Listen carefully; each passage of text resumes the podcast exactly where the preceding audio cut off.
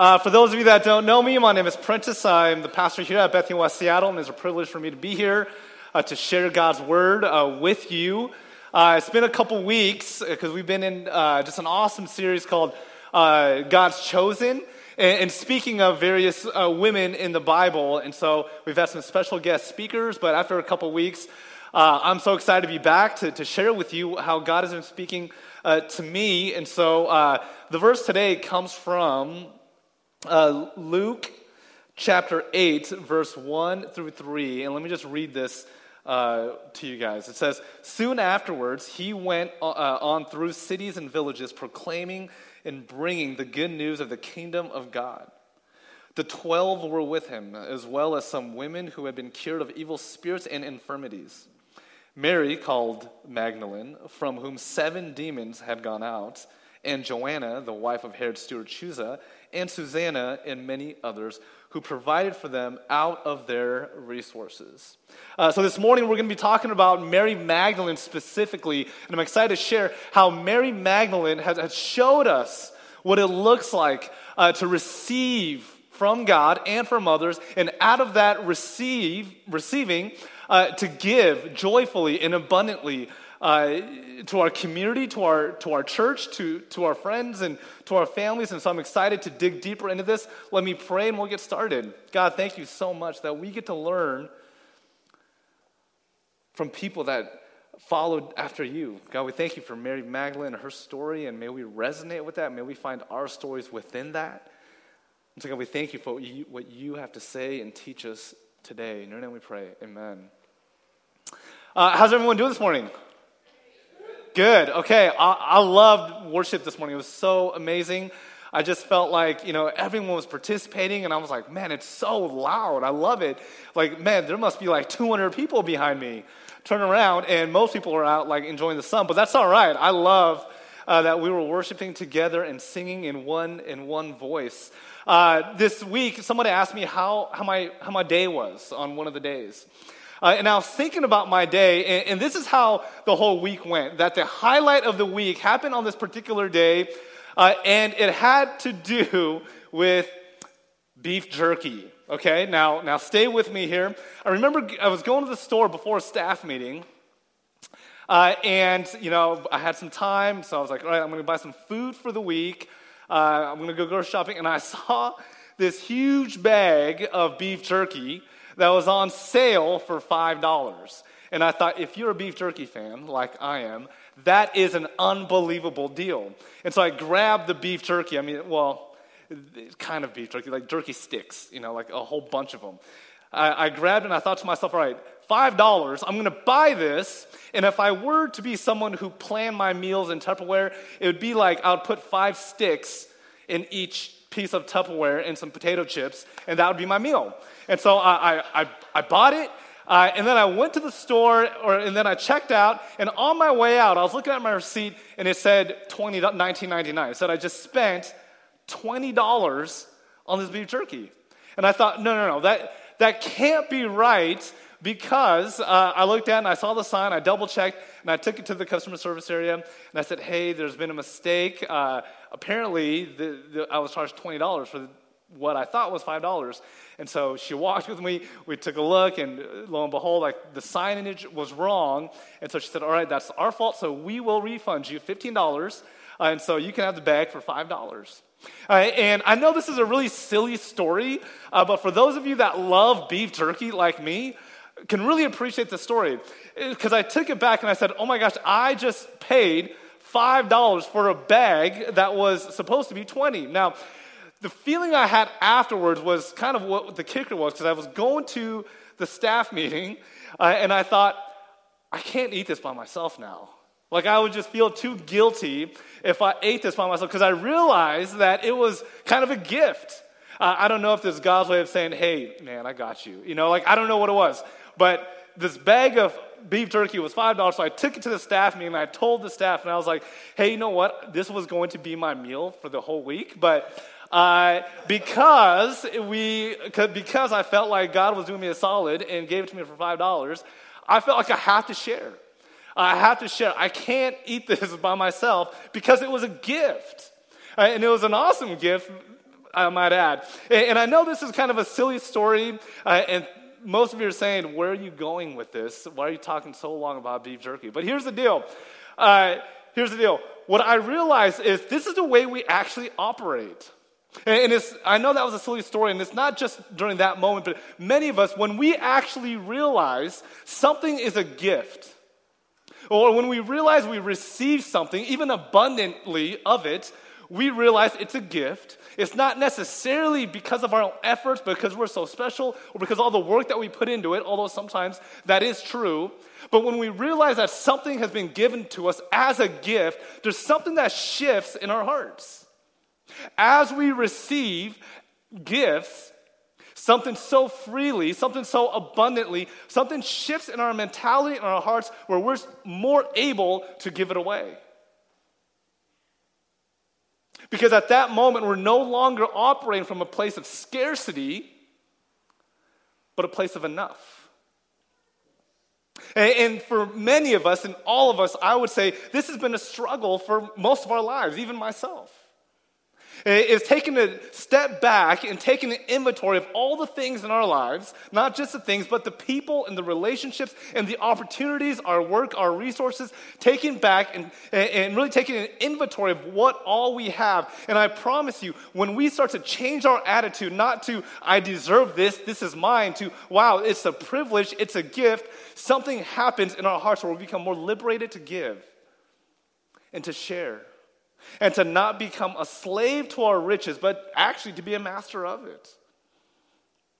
See, what the big idea is it's your ability to know that you've been given much becomes indicative to your ability to give much. Your ability to know that you've been given much becomes indicative to your ability to actually give much back in return. When we realize things, people, resources, opportunities are actually a gift to us from God, you're able to in turn let it go. There's an irony, there's a paradox to that. To give it away much more freely, because that's when you're experiencing freedom. And not bondage from all the things and the stuff and the people and the money that you have. It becomes something that's worshipful, that you give away. And this is really what we learn from Mary Magdalene, is that this woman understood the gifts and the way that God has healed her and walked alongside her and liberated her, that actually changed her soul, her heart, her mind, her mentality in order to give back out of her abundance, out of her enough. And so as we continue to talk about Mary Magdalene, it's important for us to actually talk about not only who she is, but who Mary was not. And first of all, Mary, when we meet her in Luke chapter 8, is not the same person oftentimes deemed as Mary in Luke chapter 7. See, in Luke chapter 7, it's a story of the sinful woman who comes in as meets with Jesus and cleans his feet with her tears, with her hair, and puts perfume on him. And so oftentimes this woman, the sinful woman in Luke chapter 7, is deemed as the sinful woman, or aka the prostitute, because oftentimes the way we translate that is that was a profession. And so oftentimes, because of the connection, people, many of us, myself included, at one point or another, when we think about Mary Magdalene, we think of Mary. Magdalene was a prostitute, or the sinful woman in Luke chapter 7. And that simply just isn't true. There are different Marys. There are different Marys all throughout the first century, as a matter of fact. It's a very common Jewish name. And so oftentimes when other theologians and pastors will look at the word Mary, the name Mary, and say, oh, well, this must be the same Mary. And that's just inaccurate because of so many Marys in the first century in the New Testament. That's like someone come up to me and saying, oh man, your last name is Park? Yeah, I know a Korean dude named Park with last name Park in New York. Do you know him? And I would say, oh, man, no, I don't. Sorry. Oh, shoot. Okay. Well, never mind. That's awkward. And so oftentimes when we think about Mary's, and even Jesus was a very popular name, so let's not get that confused. So Mary was, in Luke chapter 8, Mary Magdalene was not the sinful woman. Let's make that clear. And number two, Mary Magdalene was not Jesus' secret lover, okay? There's nowhere in Scripture, nowhere in the entire Bible is there an indication that Mary Magdalene and Jesus were somehow married or lovers or whatever it is. I know that there's been literature and books in the past that have alluded to that or talked about that, and so that is not, at least what we gather from the Bible, true. If anything, what we see is a relationship between Jesus and Mary as teacher and student. Jesus was Mary's rabbi, teacher. And so oftentimes Mary would refer to Jesus as Rabboni in Aramaic, meaning teacher.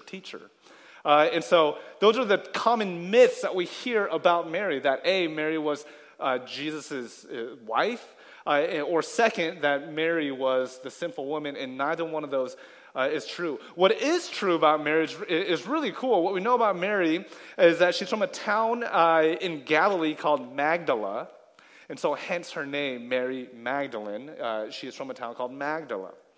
And ultimately, what I love about Mary is that she becomes the first evangelist, essentially. When she hears from Jesus, Jesus says, now go and tell my disciples, now go and tell my brothers about the good news, about who I am and what I'm doing. And we'll talk about that in just a moment, but Mary was essentially the first evangelist. And not only was Mary an evangelist, but Mary was actually a supporter of Jesus.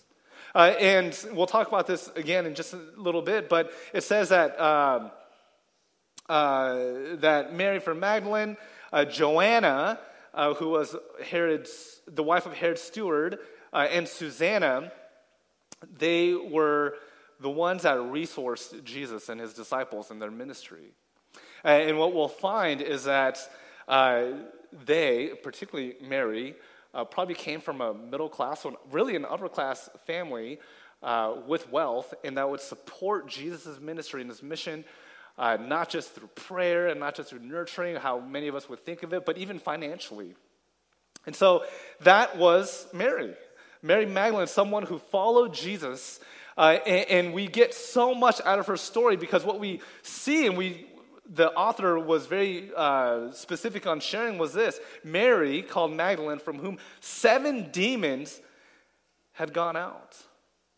I mean, let's not gloss over that. We see the latter portions of Mary and Jesus' relationship, how they were so close, how it was teacher and student, and really Mary did not leave aside. From crucifixion to resurrection, Mary was there. Mary loved Jesus. And what we can tell is that how that developed was this, that Mary, who had 7 demons, Jesus healed her from her possession, from the demons being inside of her. And what we know about evil spirits taking over one in the first century, you were considered unclean. In the Jewish faith, in Jewish religion, especially in the first century, if you were known to have demons inside of you, if you were, possessed or whatnot, the attitude around the community would be that you were unclean, that you were dirty. Essentially, you'd be a social outcast, that you did something wrong, therefore this is happening to you. Or not even you did something wrong, but your family did something wrong, or generations and generations did something wrong. So thus, not only are you shunned from the community, but your whole family is too. I mean, could you imagine being Mary when there were 7 demons inside of her? And when she was deemed as unclean and dirty and a social outcast, can you imagine what kind of life that she must have lived? I mean, we've all felt a sense of loneliness before. We've all sensed a feeling of betrayal and isolation. I mean, if it is true that in Genesis 1 and 2 that we were actually created to be in relationship, that if God's perfect idea for humanity was for people to be interconnected with one another, can you imagine, I'm sure you can because we felt this, to be disconnected from that? I mean, that's actually Genesis chapter 3, right? So Genesis 1 and 2 is God's plan for humanity, a connectedness, a shalom between relationships. Genesis 3 is exactly what it's supposed to not look like. A brokenness, a division.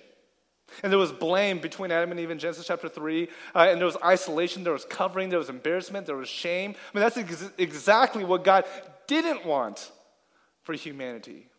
And we see this isolation, this division all throughout Scripture, and we see this in Mary.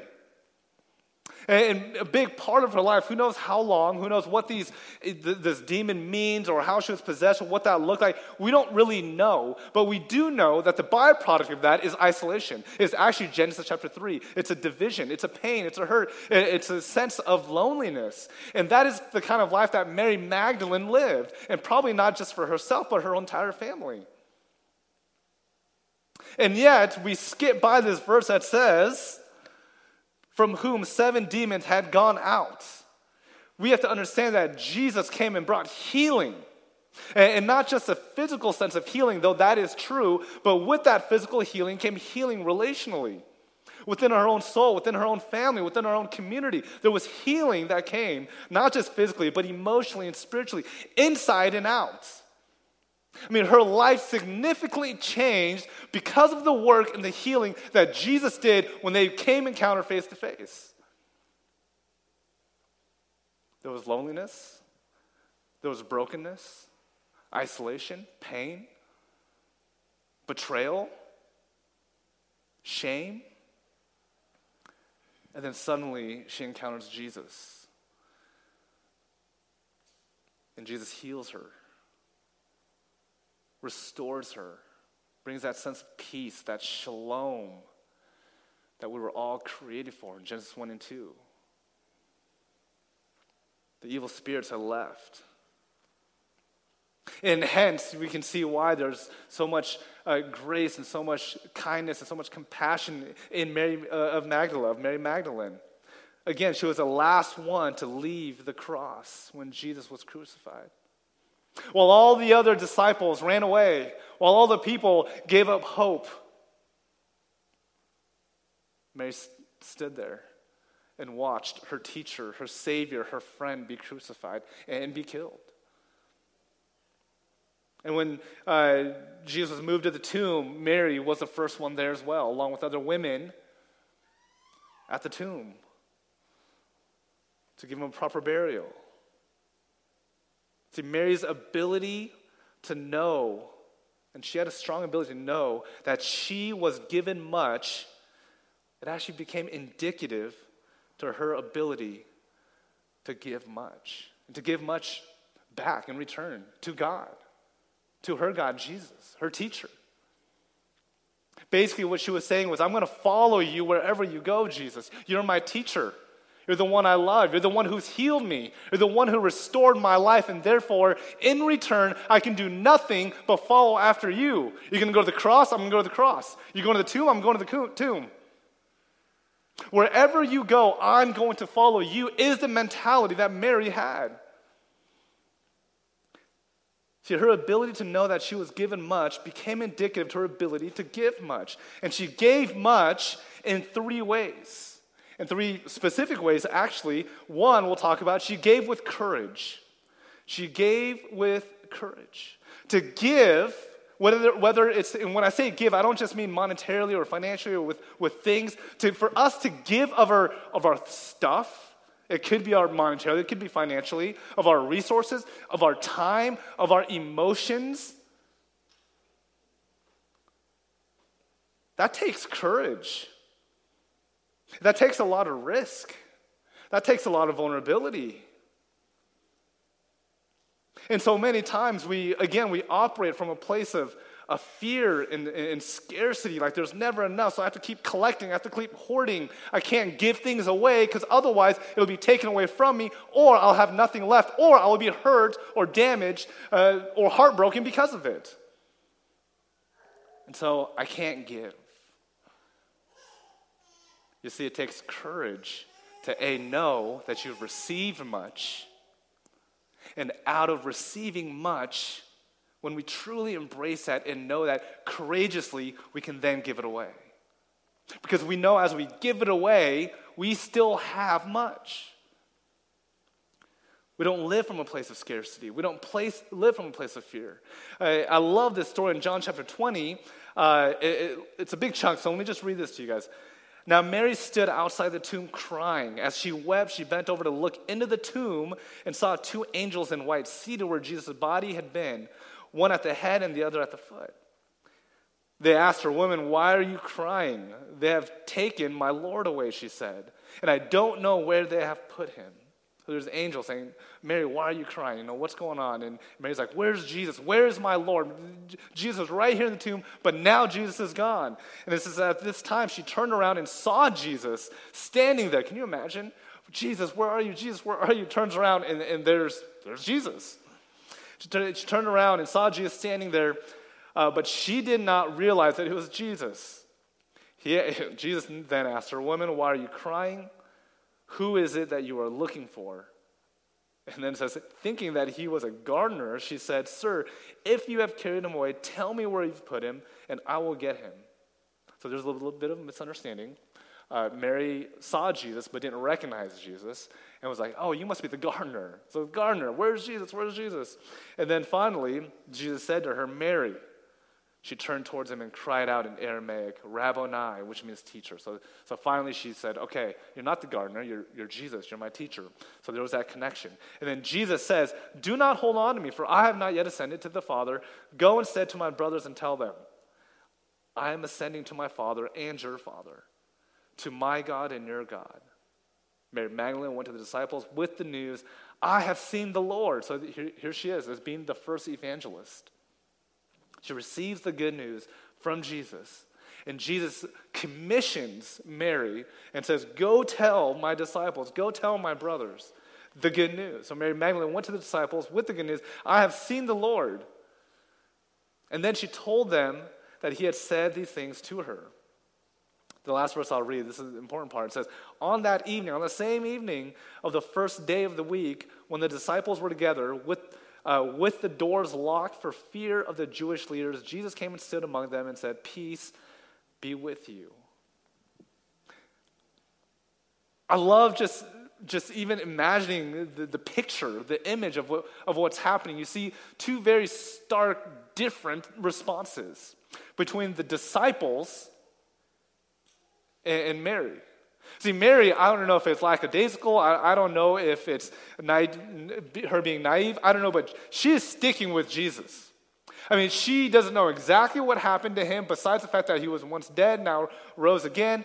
That's what she knows. She didn't know that when he first died, but yet she was still committed to being along by his side, not knowing what was going to happen. And we see the other side, while Mary is just saying, "Jesus, I'm not going to leave you. I'm going to be right here. I'm going to do all the proper burial." His disciples actually leave and run away. And not only run away, but it says they go into a room and lock the door because they're afraid. See, what's happening here is that they crucified Jesus for this movement that he was rallying in the community.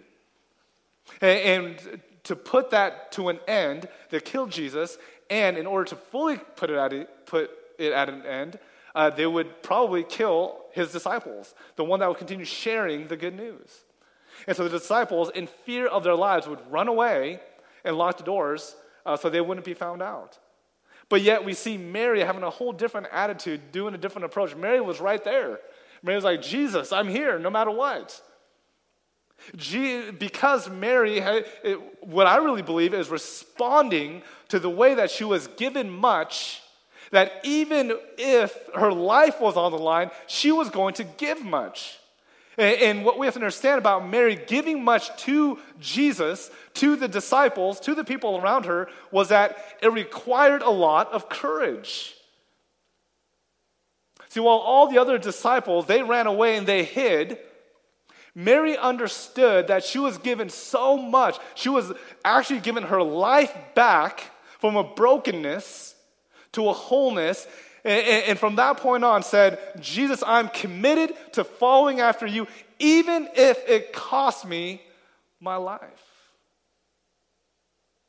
Because She understands she was given much, and it enabled her to give much. And that's what she did. I mean, have you ever poured into something or someone, and it didn't just pan out the way you had imagined? I mean, a lot of us here, we can probably think of in a moment where, you know, maybe it was a job, maybe it was a relationship, maybe it was, a house that you put an offer on, maybe it's a promotion, maybe it's something that you imagine for your family, your children. And you imagine it to go one way, and all of a sudden one day it doesn't go that way. It's broken, and all of a sudden you are completely disappointed. I mean, that was the disciples. When the disciples, they followed after Jesus for so long, followed after his teaching, and really believed that Jesus was the Savior that the Jews were looking for in the moment of oppression with the Romans and all the things that were happening in the first century. They were saying, we need a Savior. Jesus comes. They said, Jesus is our Savior. Next thing they knew, Jesus was on the cross, and he died. You have to realize that they may have been his disciples, but they didn't know the end of the story. They didn't know that after 3 days he was going to rise again. All they knew is that, oh my goodness, the one that we put all our stock in, all of our hope in, is now gone. Gone. And they locked the door. I mean, I feel like we've fallen into this myth that I call the if-then myth. If I do it this way, then the outcome will turn out this way. If I go to a good school, if I get a good job, then I will be successful. If I do all the right things, say all the right things, then I'll be in this relationship. If I do, whatever it is, we have this myth, if I do this, then this will happen. And that's what the disciples said. If I follow Jesus, if I believe that it's true what he says, then there's going to be a Savior. Jesus will save us from what's happening. And it just didn't happen. A lot of us, we have this if attitude, then something will happen. And what we realize is oftentimes in hard ways, in the hard way, is that just simply isn't true. What we realize is that this simply is not true. And if you've ever experienced the fallacy of this myth, then the more and more it perpetuates a fear for us to give. Give much, give freely of your time, your resources, your emotions, your love. The more and more we have experienced this disappointment that this if-then is only a myth and it doesn't come true, then we cling even tighter to the things that we have. And we have a hard time giving it away because we felt that disappointment before, just like those disciples. And out of fear, we lock ourselves up in this metaphorical room and we lock the doors. A few weeks ago, I was coming home from church and I go inside my house and I'm laying down on the couch. It's kind of my just zen time. Then all of a sudden, as I was laying down, I hear this big screech and I look out of the window and this car went off the road and into the ditch. And I run out there, and he's okay. He's kind of frustrated, and I can tell he's just really angry. Obviously, it's not good news. And so he's like, hey, can you help me to get this car out of this ditch? And I said, I'll give it a shot. I don't know if enough crossmen in the world can help me lift this car and just put it down back on the street. And so he was in the driver's seat, and he was trying to gas it while I was trying to push. And the car wasn't budging. Like, I was trying to push and push, and it just wasn't happening. And so miraculously, another person saw that we were having trouble, came out of his car, and decided to help us move. And so, again, he was in his car trying to put it in reverse to get out of the ditch, and there's two of us here. Well, I mean, we're sweating. We're trying to get this car out, and the car's barely moving. And I can tell that this driver is just even more frustrated and even more than usual, like more than someone would actually, be upset about. And I'm like, man, there's something more going on here. And I don't know what that is, but there's something more going on here. And after several minutes of trying, I'm just like, man, you might have to call a tow truck because this isn't happening. And then suddenly we see another person pull over in a big truck who had this chain with his hook and said, hey, would you like me to give this a shot? And he was like, yeah. And so after a few minutes, we put the hook on the guy's car, and the truck moved, and we pushed at the same time. And finally, the car came out of the ditch. And what was amazing to me was that three strangers would pull over or come outside to help this individual pull his car out of the ditch. And the whole ironic part of that whole story is that after we did that, the driver was still angry and explained to us how he got into this mess. And of course, he was blaming his girlfriend.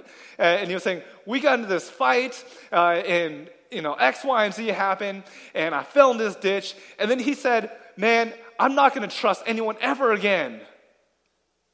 He says, I've lost hope in all of humanity, in everybody. And that was the ironic part, because then the guy with the truck was like, well, wait a minute. Do you see what's happening here? Like, if there were no good people, if you had nothing to be thankful for, at least this, three strangers came out and helped you. And finally it hit him, and he was like, yes, actually, you're right. Thank you.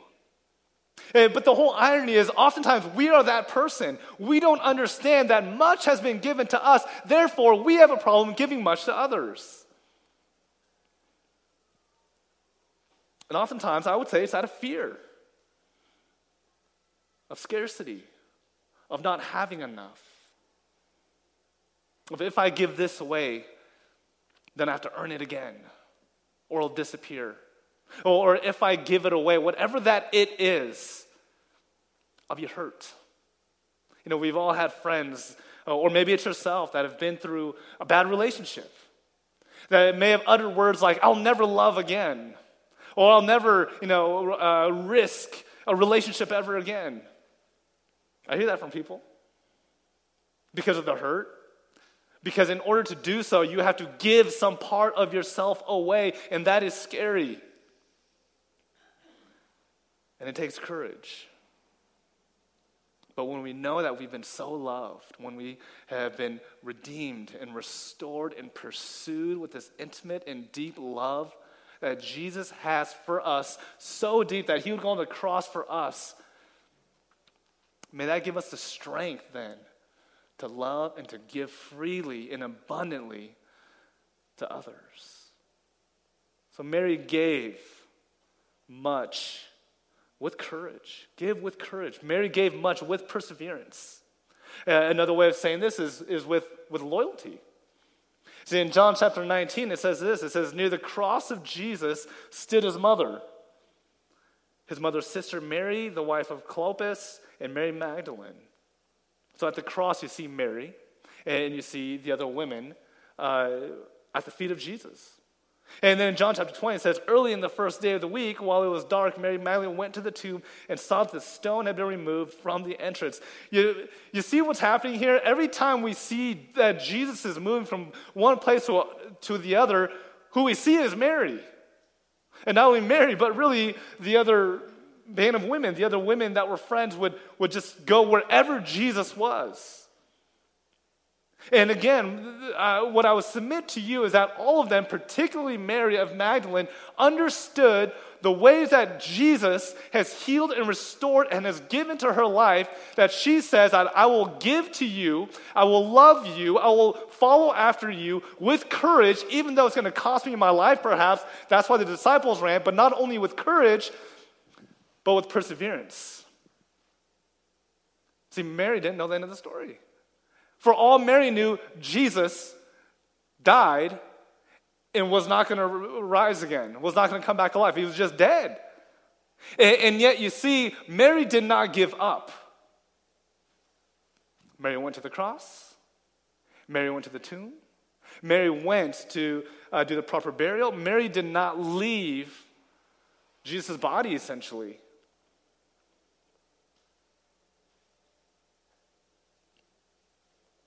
See, I don't know, what Mary knew, what Mary didn't know. But what I do know is that there was probably some severe disappointment. Here was this guy, Jesus, who was supposed to be their Savior, just died. And without knowing the end of the story,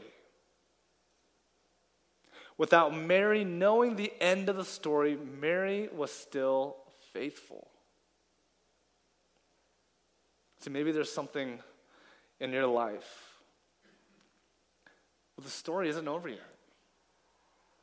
Well, the story isn't over yet. It's still unfolding. Yet, you and I and we oftentimes are so quick to pull the plug, to put a period at the end of that story when God just is not finished. So we can learn from Mary. Not only Mary's courage, but Mary's perseverance. To stay in the game. That there's ways that God is working in your life right now. You don't know how, you don't know what, you don't know when. But what you do know is to be faithful. To be consistently pursuing after God. And God's wisdom and God's calling. When you know that you're operating, when you're not operating from a place of scarcity, rather you're operating from a place of fullness, you become a little bit more reckless to give away your love, your time, your investments, because you know that you've been given much, and therefore you can freely give much. And let me just say this. I love Brené Brown's quote. Brené Brown says this: the opposite of scarcity isn't abundance, but rather choosing a mindset of sufficiency. I love that. Brené Brown says, the opposite of scarcity isn't abundance. We think that the opposite of scarcity, of fear of not having enough, is having a lot. If we have a little, then the better part is having a lot. And that's just not true. The opposite of scarcity isn't abundance, aka having a lot, but rather choosing a mindset of sufficiency. It's knowing that there's simply enough.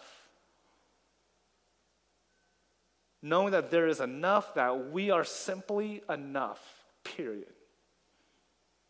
Do you know that you have enough? Do you know that you are enough? And when we truly understand that we have enough because of what God has given us, when we truly believe that we are enough because of how God created us, then it liberates us. We don't hold on to things. We don't live out of scarcity. We don't live out of fear. We can abundantly and gracefully and compassionately give because we have enough. And so not only does Mary teach us to give with courage, with perseverance, and not to give up. Don't give up. Stay in the game. It's a relationship that you have to just continue pursuing for reconciliation, for restoration. Don't give up on your children. I know, the decisions I've made in my life, I'm so thankful that my mom and my dad were by me the whole time. They didn't give up on me. Maybe there's special people in your life that while the rest of the world just gives up on, maybe you are called to say, I'm not going to give up on you. Maybe it's a people group that says, well, the rest of the world has marginalized you, has oppressed you, has pushed you to the side. I'm not going to give up on you. I'm going to stay in the game and to love you because I've been given much. And so therefore, I'm going to give much. And so when we see people on the fringes, when we see people hurting from systemic violence, from systemic discrimination, homelessness, racism, gender discrimination, sexuality, whatever it is, refugee crisis, well, the rest of the world we see has given up, has not been on their side. Jesus says to follow. If you're going to follow me, you're going to be on the side of these. Because you've been given much. So now give much with courage, with perseverance. Do not give up. Stay in the game. Yes, there's such thing as boundaries, and that's a whole different sermon. I talk about that all the time. That's necessary. If you're being abused, if you're being assaulted, if there's harassment, stop, run away. That's not what I'm talking about. I'm talking about a lot of us, in the name of boundaries, we say, I'm going to give up on you. And there's something about us having a lot, being given much, where then we can give away a little bit recklessly. And I say that in tongue in cheek. I don't mean that, being, not making good decisions, but there's something about understanding that we've been given so much that we can be a little bit more gracious. May we be that. Are you close to giving up on something? On someone? Are you tired? Are you weary of the energy that you've put in? Be like Mary. Be courageous. Persevere.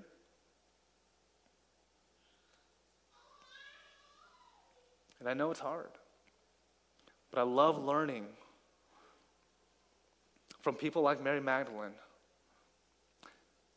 who said and acknowledged that because she has been given much, that freely she can give away.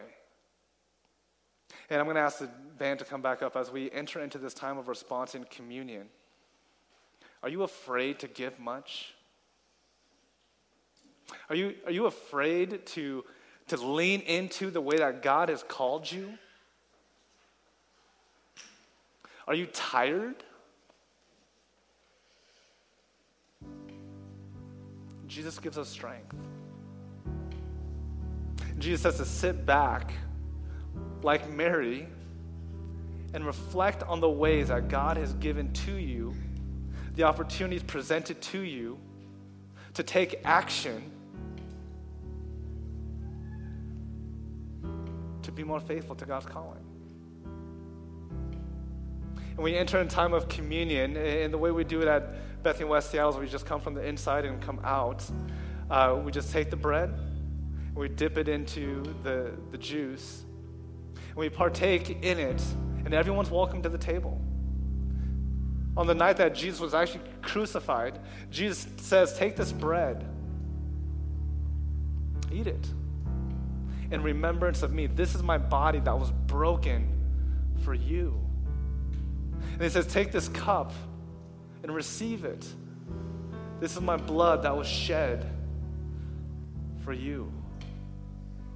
And I would say this alone, what communion, the Eucharist represents, is the very reason for us to feel and to understand and to know that we have been given much. This, the life, the death, the resurrection of Jesus on our behalf, who now still continues to walk alongside us and saves us every day, restores us, heals us. We've been given much. And out of that, with courage, with perseverance, may we give much. May we give much. Let me pray. God, thank you so much for the ways that you've worked in our lives. And may we respond as an act of worship, give of ourselves, and convict us of the ways that should look. Is it with our finances? Have we been given much in our finances? May we give that freely. Have we been given much in love and in friendship and relationships? May we give that away as well. May we love and befriend others the way we have been given. Have we been blessed with material possessions? May we be generous and hospitable as we freely give much of that. As we receive your love, God, may we give your love away, because we know that we've been given much by you. We thank you for your life, your death, and your resurrection. We take this communion in remembrance of you and all the things that's been given much to us. In your name we pray. Amen. As we stand and worship, I just ask you to come when you're ready.